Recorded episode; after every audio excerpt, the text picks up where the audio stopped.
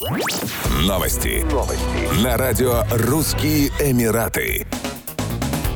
Муниципалитеты Шарджи, Аджмана и Фуджейры активизировали усилия в борьбе с нелегальными уличными торговцами едой и призвали население воздержаться от подобных покупок. Так, муниципалитет Шарджи сообщил, что не потерпит такой деятельности в дни священного месяца Рамадан. Уличные торговцы, как правило, собираются возле общежитий рабочих и предлагают блюда по цене ниже, чем в ресторанах. В то же время большинство из них используют для приготовления блюд просроченные продукты, и их употребление может привести к пищевым отравлениям. Отмечается, что инспекторы муниципалитета будут преследовать преследовать не только уличных продавцов, но и владельцев киосков, работающих без лицензии. Так, ведомство разработало комплексный план по мониторингу пищевых продуктов в течение священного месяца.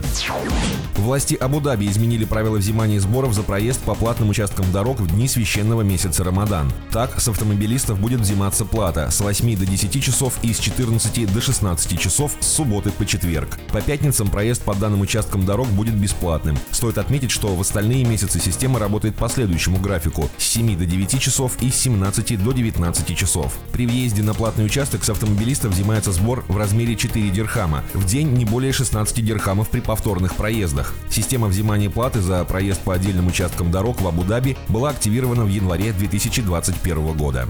Еще больше новостей читайте на сайте RussianEmirates.com